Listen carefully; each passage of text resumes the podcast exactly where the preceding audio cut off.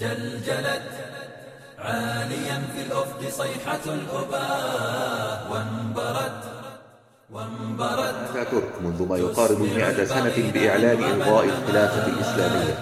فأحدث صدمة في العالم الإسلامي لأن الإسلام منذ عهد النبي صلى الله عليه وسلم وعلى مدى 1300 سنة كان دينا ودولة سياسة وجهادا وعبادة وتحقيق هذا لا بد أن يكون تحت ظل خلافة. فحمل شباب مسلم مخلص على عاتقه واجب إعادة الخلافة الإسلامية للوجود مرة أخرى. وتسلم شعلة هذا الواجب والشرف جيل وراء جيل إلى يومنا هذا. ما قصة هذه الأجيال وماذا قدموا؟ هذا ما سنعرض له باختصار في حلقات بعنوان الطريق إلى الخلافة تاريخ الحركات الجهادية من الإخوان المسلمين إلى الجهاد الشامل.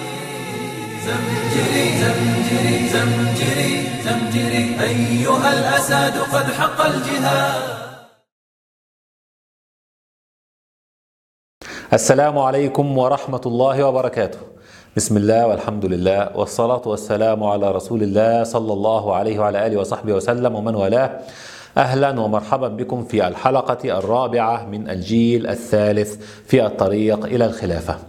سنتحدث بإذن الله في هذه الحلقة عما أنهينا به الكلام في الحلقة السابقة عن الضربة الكبيرة التي تلقتها الجماعة الإسلامية، لكن قبل الحديث عن هذه الضربة قد يثور تساؤل لماذا لم أنتمي لجماعة الجهاد وانتميت إلى الجماعة الإسلامية؟ طبعا هذا تساؤل بعيد لمن كان في هذا الواقع لأن جماعة الجهاد كما قلنا هي جماعة سرية. أنا تحصلت على الكتب بصعوبة ثم بعد ذلك تم القبض على صاحب الكتب، طبعا في أيضا مسائل فكرية أخرى. لكن الشاهد أن حتى إذا أردت أن أنتمي إلى جماعة الجهاد لم يكن يوجد طريقة للوصول إليها في هذا التوقيت بعد الضربة القوية التي أخذتها وكذلك نتيجة للسرية التي تعتمدها هذه الجماعة. في شهر أربعة كما قلنا طبعا أنا انتميت للجماعة الإسلامية في أوائل الشهر الخامس في 1994 لكن قبل هذا بشهر كانت الجماعة الإسلامية في أوج قوتها وكانت تمثل تهديدا فعليا للحكومة المصرية. وكان هناك نوع من توازن القوى. صحيح أنه حدثت الضربة القوية لجماعة الجهاد لكن الجماعة الإسلامية ما كانت ما زالت في أوج قوتها وتوجت هذه القوة باغتيال اللواء رؤوف خيرت وهو مسؤول النشاط الديني في أمن الدولة وهو منصب كبير للغاية في الدولة المصرية. يعتبر هذه ثالث أو يعتبر هذا ثاني أكبر شخصية كبيرة تقتل في هذه الأحداث بعد رفعة المحجوب رئيس مجلس الشعب. لكن لم تدم فرحة الجماعة الإسلامية كثيرا حيث أنه في نفس هذا الشهر في أواخر شهر أربعة تم القبض على الشيخ طلعت ياسين همام. الشيخ طلعت ياسين همام كان أمير الجناح العسكري للجماعة الإسلامية على مستوى القطر المصري.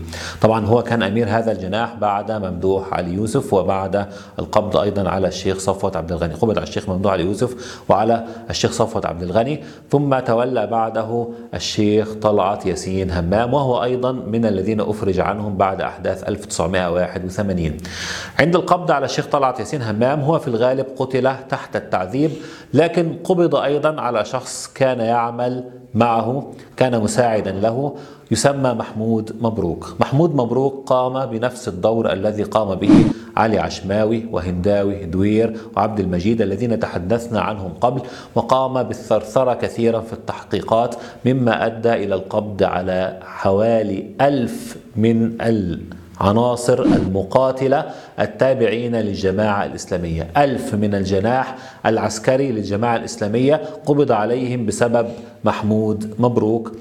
وبسبب أيضا التنظيم العنقودي الذي تحدثنا عنه كثيرا. طبعا هو قبض على الشيخ طلعت ياسين همام بطريقة التنظيم العنقودي يقبض على شخص صغير فيعذب فيأتي بالذي بعده وبالذي بعده. وكان التعذيب في هذا الوقت شديدا جدا فوق التصور. كانت الدولة معرضة للانهيار فكانوا يستخدمون أقصى ما يمكن استخدامه وكانت الدول الغربية تغض الطرف عنهم.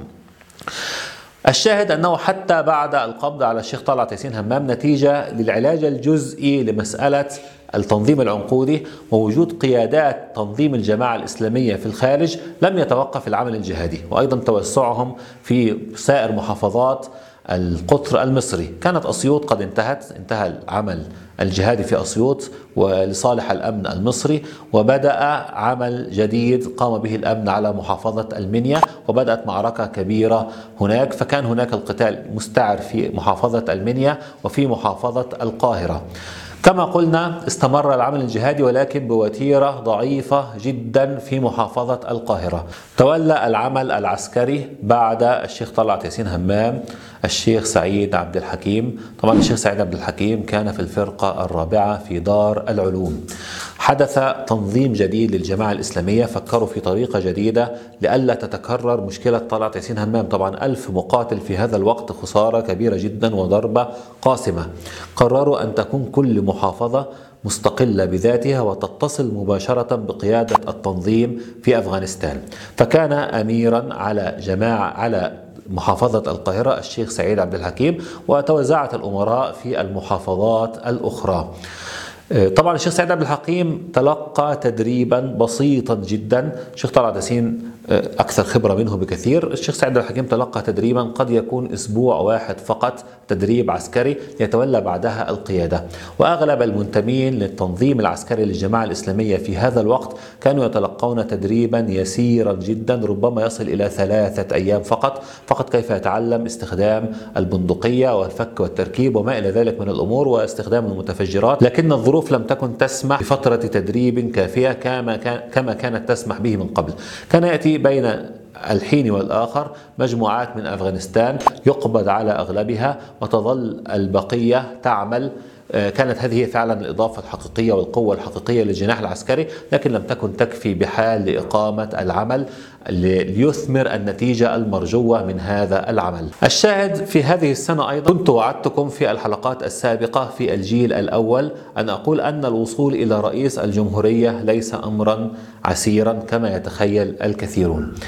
في هذا التوقيت أنا سأحكي قصة حدثت وحدثت أكثر من محاولة لاغتيال حسني مبارك. لم تنجح جميع هذه المحاولات لكن كان هناك محاولة مميزة جدا. في هذه المحاولة ارتدى أحد الإخوة بدلة تشبه كثيرا بدل أمن الدولة بدلة أنيقة وكرفتة ووضع سماعات في أذنه وارتدى نظارة سوداء وهو كان جسيما ضخم الجثة ودخل في مكان يعرف أن حسني مبارك سيأتي في هذا المكان. عندما في, في عند عند حضور حسني مبارك إلى مكان من الأماكن كانت تتجمع أكثر من جهاز أمني لحمايته. يتجمع جهاز المخابرات يتجمع جهاز أمن الدولة تتجمع جهاز المخابرات الحربية مخابرات العامة والمخابرات الحربية أمن الدولة وأجهزة كثيرة أخرى ربما أمن خاص للرئاسة أيضا. فعندما دخل بينهم كان كل جهاز يظن أن هذا تابع للجهاز الآخر فلم يسأله أحد إلى من تتبع أنت. حتى خرج حسني مبارك أمامه وكان بينه وبينه حوالي سبعة أمتار كما حدثني الأخ بنفسه. لكنه لم يتمكن من إخراج مسدسه وإطلاق النار عليه لظروف حدثت عنده ظروف شخصية حدثت عنده منعته من هذا الأمر. طبعا حكم عليه بالمؤبد وخرج الآن من السجن بعد أحداث يناير 2011 لن أذكر اسم هذا الأخ حفاظا على عليه من أن يناله أذى في هذا التوقيت. أسأل الله عز وجل أن يعافيه. الشيخ سعد عبد الحكيم بدأ تنظيم العمل العسكري داخل القاهرة. ضممته للجناح العسكري للجماعة الإسلامية في 1994 بعد طلب الشيخ سعيد مني ذلك. طبعا كانت الجماعة الإسلامية تنقسم إلى جناح دعوي وجناح عسكري. عندما انضممت في شهر خمسة كنت منتميا للجناح الدعوي للجماعة الإسلامية. وكانت فكرة تكميل الدراسة في الهندسة النووية ما زالت تسيطر علي لما أجد في هذا من فائدة كبيرة للإسلام والمسلمين. لكن الشيخ سعيد عبد الحكيم في شهر 9 1994 طلب مني الانضمام للجناح العسكري. في هذا التوقيت لم يكن يمكن أبدا أن نرفض هذا الأمر كانت الكفة قد مالت بشدة في صالح النظام المصري. وكان العمل الجهادي كله التابع للجماعة الإسلامية على وشك الإلغاء تماما بسبب الضعف الشديد الذي اعتراه. كان يوجد في هذا الوقت أكثر من عشرة آلاف معتقل مستمر في الاعتقال إلى ما لا نهاية. الدعوة تم إنهاؤها تماما. نريد أن نقوم بأي عمل عسكري حتى نضغط به على الدولة لإعادة الدعوة مرة أخرى. الشيخ سعيد عبد الحكيم بدأ في جمع أعداد كبيرة من طلبة الجامعة المنتمين للجماعة الإسلامية ليقوموا بالعمل العسكري. طبعا هناك خطأ كبير وقعت فيه الجماعة الإسلامية في هذا التوقيت. أنه كان يخرج أعداد كبيرة للجهاد ينتقل من الدعوة إلى الجهاد دون أي تدريب يتلقونه. أو بتدريب يسير جدا.